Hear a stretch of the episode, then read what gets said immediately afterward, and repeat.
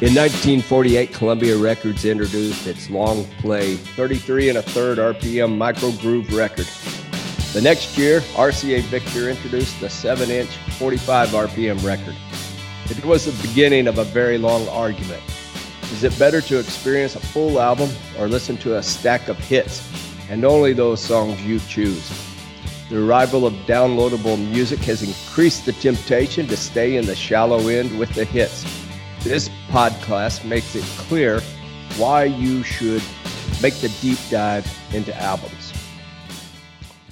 And this is not a normal podcast this time because we're going to talk about somebody we've all been listening to for a long time who died last week, and that is uh, Jerry Jeff Walker. Uh, anybody who grew up in Austin or even in Texas knows who Jerry Jeff Walker is, and they've probably spent a good part of their life listening to him.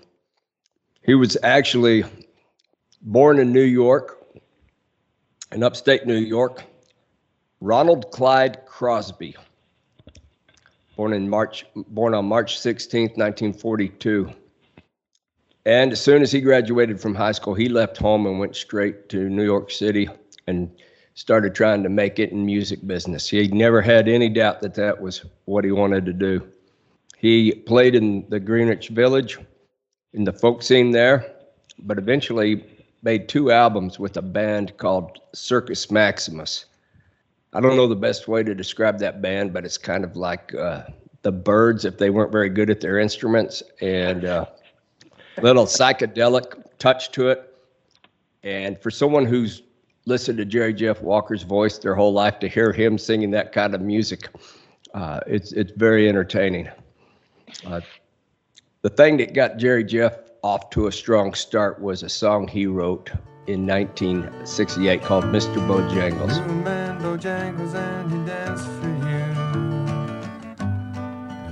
Which almost everybody has covered. Uh, the Nitty Gritty Dirt Band took that song up to number nine on the pop charts, and nearly everybody else, from Bob Dylan to Sammy Davis Jr., has covered that song. And that gave Jerry Jeff a step up early.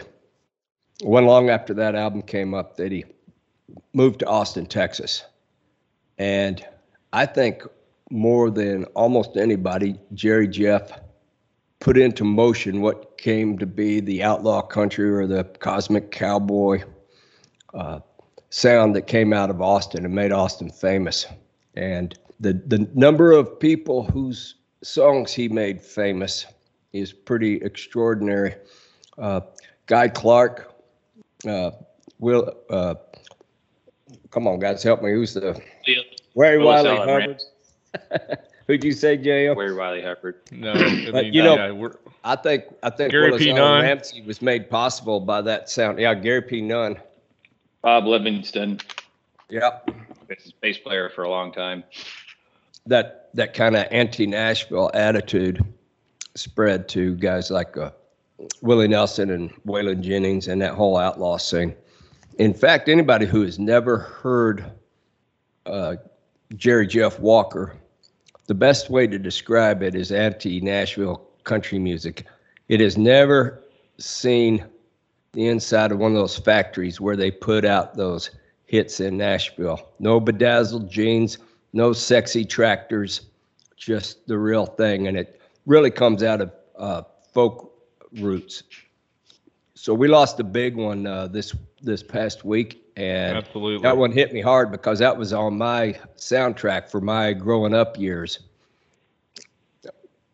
Jam, you you grew up around the same thing. I did. I, in fact, I was introduced to Jerry Jeff Walker through my dad uh, in the early 70s. Oddly enough, he used to play um, Mr. Bojangles on his guitar, and he was always uh, listening to that kind of outlaw country music as well. Even though he was kind of ubiquitous in the Austin area, I never really got into him. It took me a little while to actually get into him. And then one day, I can't remember what happened, but the album Riding High was playing at a uh, on a jukebox. Cause the cock can't call the kettle black. But it's a great album. What do I? I've always kind of given Jerry Jeff Walker short shrift, and it just that I guess that happened right after I graduated from college, and it just um, ever since then I've just been man. He's it, it, there's so many things about him that I don't think are appreciated. Like one of my favorite songs by him is Public Domain.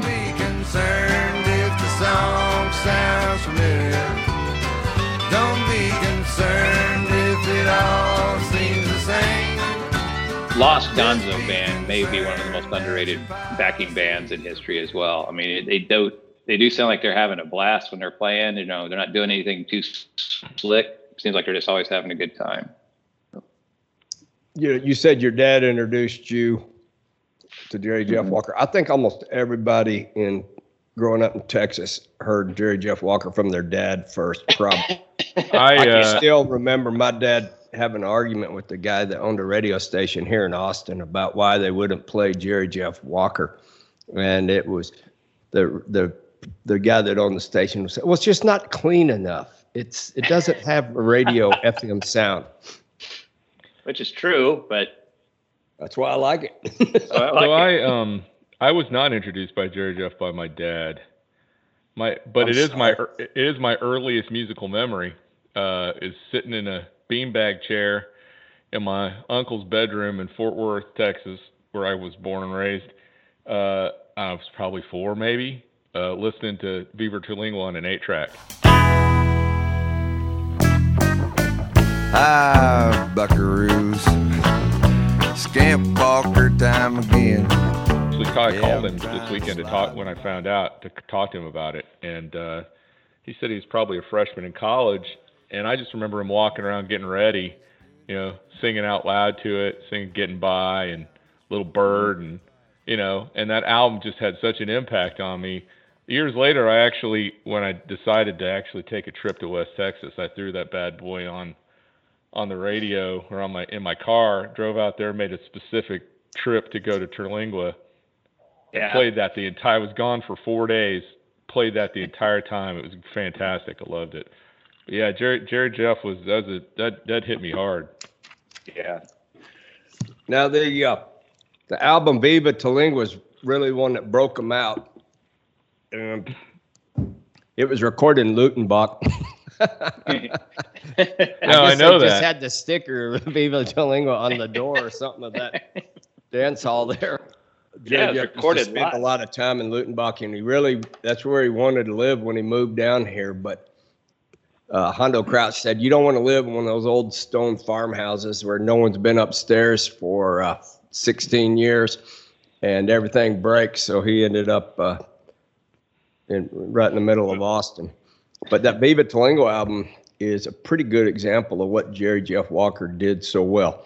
Number one, he wrote great songs. Number yeah. two, he had the perfect voice for the kind of music he was doing, and uh, I think I think if you're a good songwriter, sometimes people underestimate your singing ability. I'm not saying he was a good singer, like he had range, but he, he was a good singer because his his voice was warm and and solid and just right for the angst-free kind of music he sang. And on Viva Terlingua, there's two big hits. One was uh, Redneck Mother by Ray Wylie Hubbard. And until that album was released, Ray Wylie Hubbard's name was Ray Hubbard. But huh. somebody in the band hollers out, Ray Wylie Hubbard on that recording. and ever since then, that's been his middle name.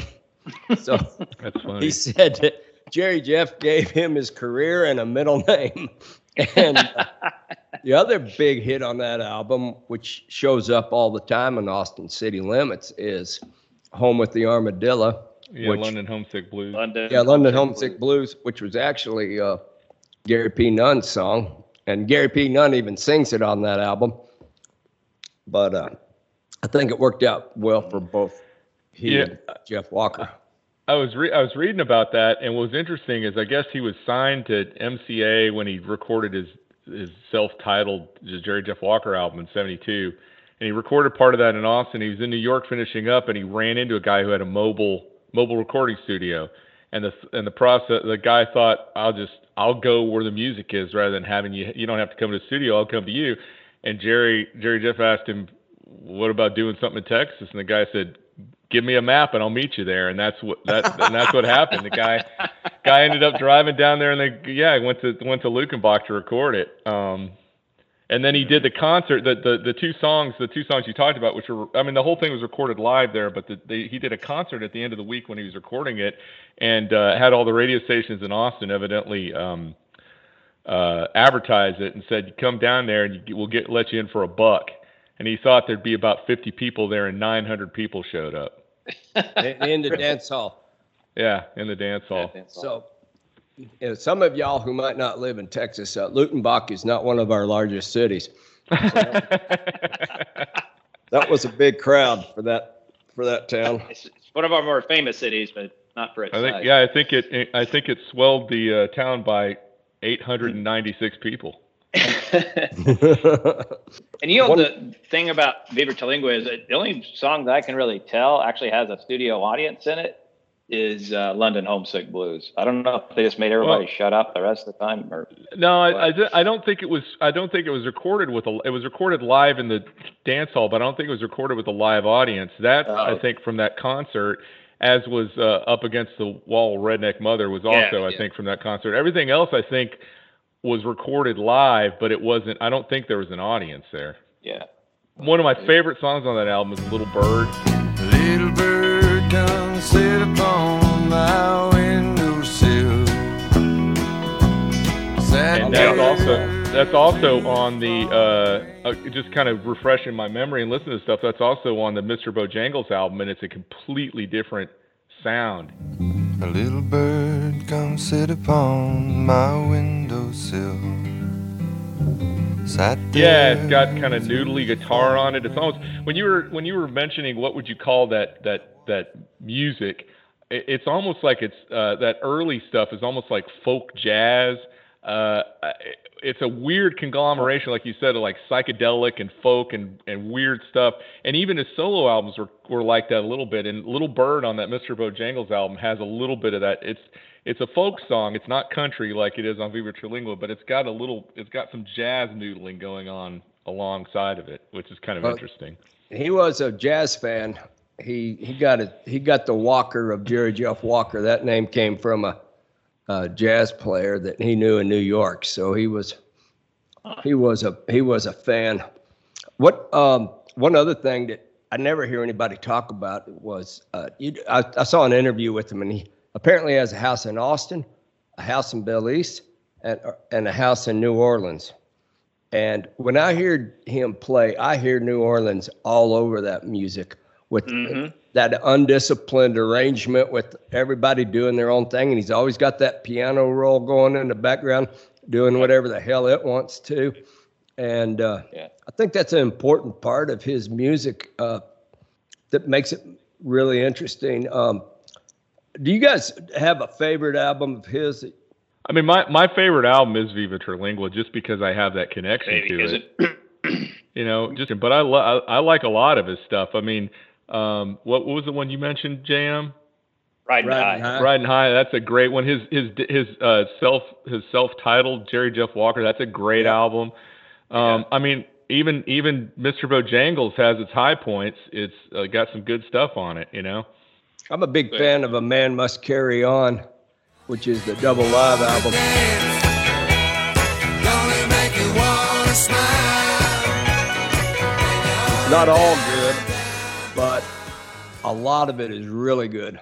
And it's Well, he it's a strong performance by that band. Yeah, I mean, he was he he could, as JM said, that live band was something else. And when they played, it was all it was all energy, all you know, it was all right there out in the open. Riding High is definitely my, my favorite album. It's one of the first albums where he was he did a lot of other people's material. He did pick up the tempo by uh, Willie Nelson, um, but then he did write a couple of just beautiful songs on that one. Um, I love you. And he's, What I love you, yeah, I love you. he's got uh, G- uh, Guy Clark has some good songs on that album. Yeah, "Coat from the Cold." That's just that'll break your heart every time you hear. It. And you know that and.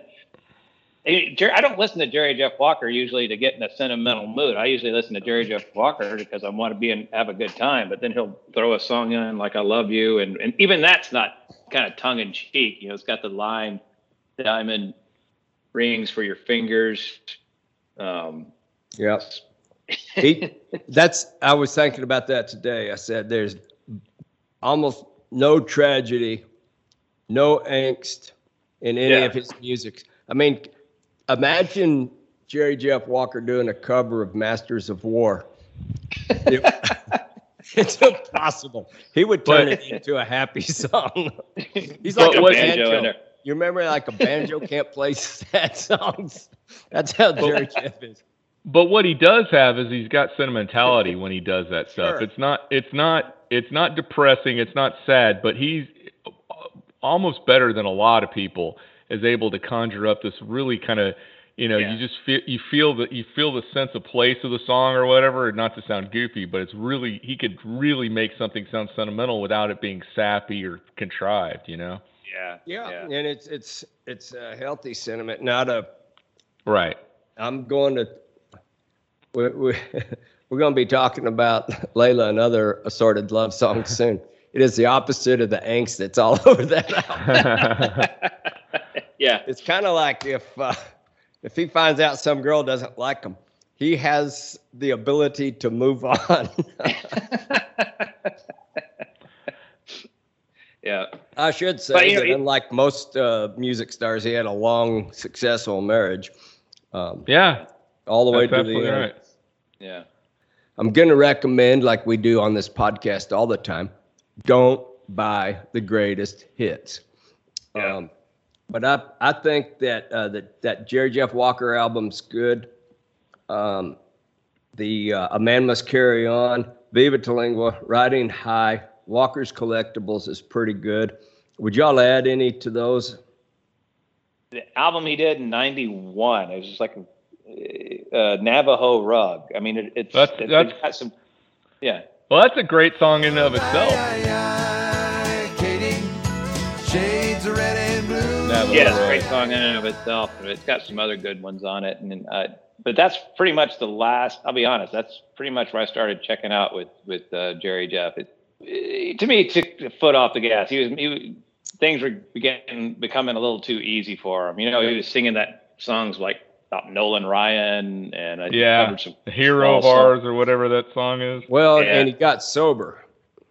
Oh, there is that. That's that really didn't fit very well with what he's doing for. I yeah. I mentioned I think I mentioned earlier I, I saw him uh, at the Armadillo World headquarters uh, right before they shut that uh, very famous Austin music venue down, and he was up there singing "Home with the Armadillo," and everybody knew it was maybe the last week or two of the place's existence, and he could not stop singing that chorus the audience couldn't quit uh, singing that uh, course, but he did have two friends to help hold him up while he sang it. So.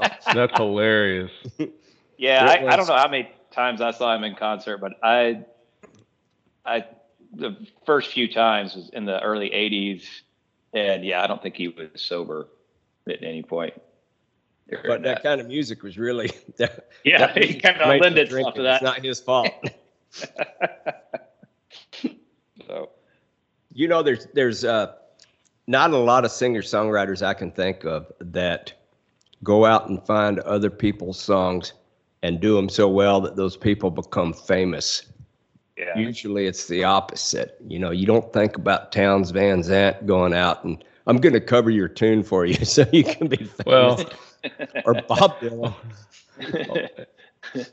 you know, if you're just listening to a Jerry Jeff Walker album, you know, maybe 80% of the album he didn't write, but he does have that ability to, to uh, as they say, make the song his own. Is he, he doesn't right. really keeping a, a, a cohesive set of songs together.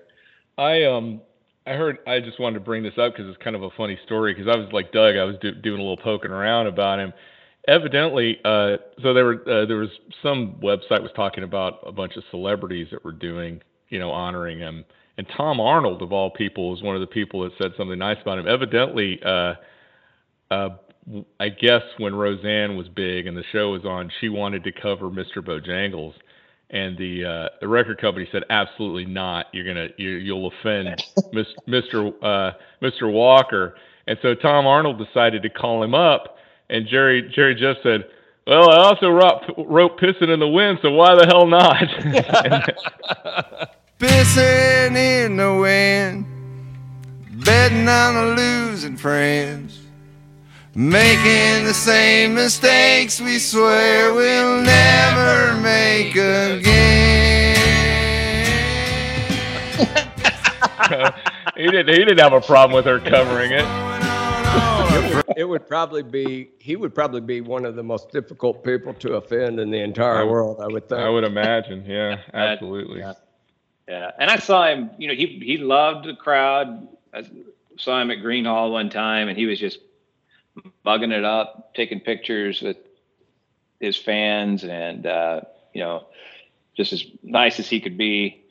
And uh, yeah, it was. It, I don't have any bad memories about uh, Jerry Jeff. I saw him. I don't. I guess I saw him four or five times um, throughout my life. Yeah, he's one of those guys uh, that if you grew up uh, in Central Texas, you you can't like Stevie Ray or Willie Nelson or Joe Ely. I just can't remember how many times I saw those guys, and as soon as I think I've remembered all of them, I uh, I think of a new venue where I saw them that I forgot all about. Yeah. I think the last time I saw him was about 10 years ago at uh, the Broken Spoke. It was fantastic. It was, it was, he was just having a ball and he was staying away from some of the newer stuff and hitting all, you know, playing a lot of Riding High, Viva Terlingua. Um, you know, just, it was a great show, great time. Well, we lost a good one there, and We uh, sure did. I think you can look at the landscape out there with all this red dirt country and all this kind of stuff that's going on that I don't know very much about, but you can tell he Yeah. has had a huge influence. I think that he influenced Robert Earl Keen, and then I think Robert Earl Keen influenced all these other guys that are running Yeah. around out there. It would probably be impossible to measure the impact he had on uh, Yeah. whatever that music's called nowadays. Yeah. I yeah, you're absolutely right. Far. I always have a question at the end of these shows. Tony, what are the kids listening to these days? well, I thought I'd talk about an album that was released uh, maybe a little over a year ago uh, by a guy named Jason Hawk Harris, uh, singer songwriter. He's uh, he was um, he's a uh, believe was born in Houston. He doesn't live in Texas anymore. I think he lives in Oklahoma. I know that's blasphemy, but uh, anyway, uh, he released an album called uh, Love in the Dark on also on Bloodshot. I'd talked about Bloodshot previously, and this is more along the lines of stuff that they do. Um, you know, sort of uh, on the on the edges of uh, hitting that sweet spot of country, and and it is it's fantastic. Um, he uh, I don't know if you guys are fans of Robbie Fulks, but he sounds sort of like a younger version of Robbie Fulks. Yeah. Um, His his lyrics are really, really, really great lyrics. He's uh, earnest. Um, you know, uh, it's good stuff, and I, I highly recommend it. It's called Love, Love in the Dark, and uh, Jason Hawk Harris is the guy's name. Spends half his time in Oklahoma and half in L.A. now, I think. That's two bad choices. I agree. I agree. Uh, for those of you out of state, it's uh, we're obliged to make fun of Oklahoma all the time, and of course we have to make fun of California since they're buying our state, particularly my city. so we'll go ahead and tell everybody that it looks like next week we're going to be covering a monster album called uh, Layla and Other Assorted Love Songs by Derek and the Dominos, which is Eric Clapton and uh, Bobby Whitlock, and uh, a couple of Duane sessions with uh, Duane Allman, along with uh, a great uh, rhythm section. So, Bill Rattle and Jim Gordon. yeah, who uh, Eric Clapton claimed were the uh, best uh, backup he ever had, which Yeah. really says something if you came out of cream. So, I'm looking forward to that, even though that probably should be seven podcasts because it's such a monster album with so many stories. Yeah. Uh, could be made into a miniseries for TV. Yeah. But that's it for tonight. And uh, hope Keep Jerry. Jeff's uh, at peace and enjoying his rest. Yep. So good night, everyone. Good night.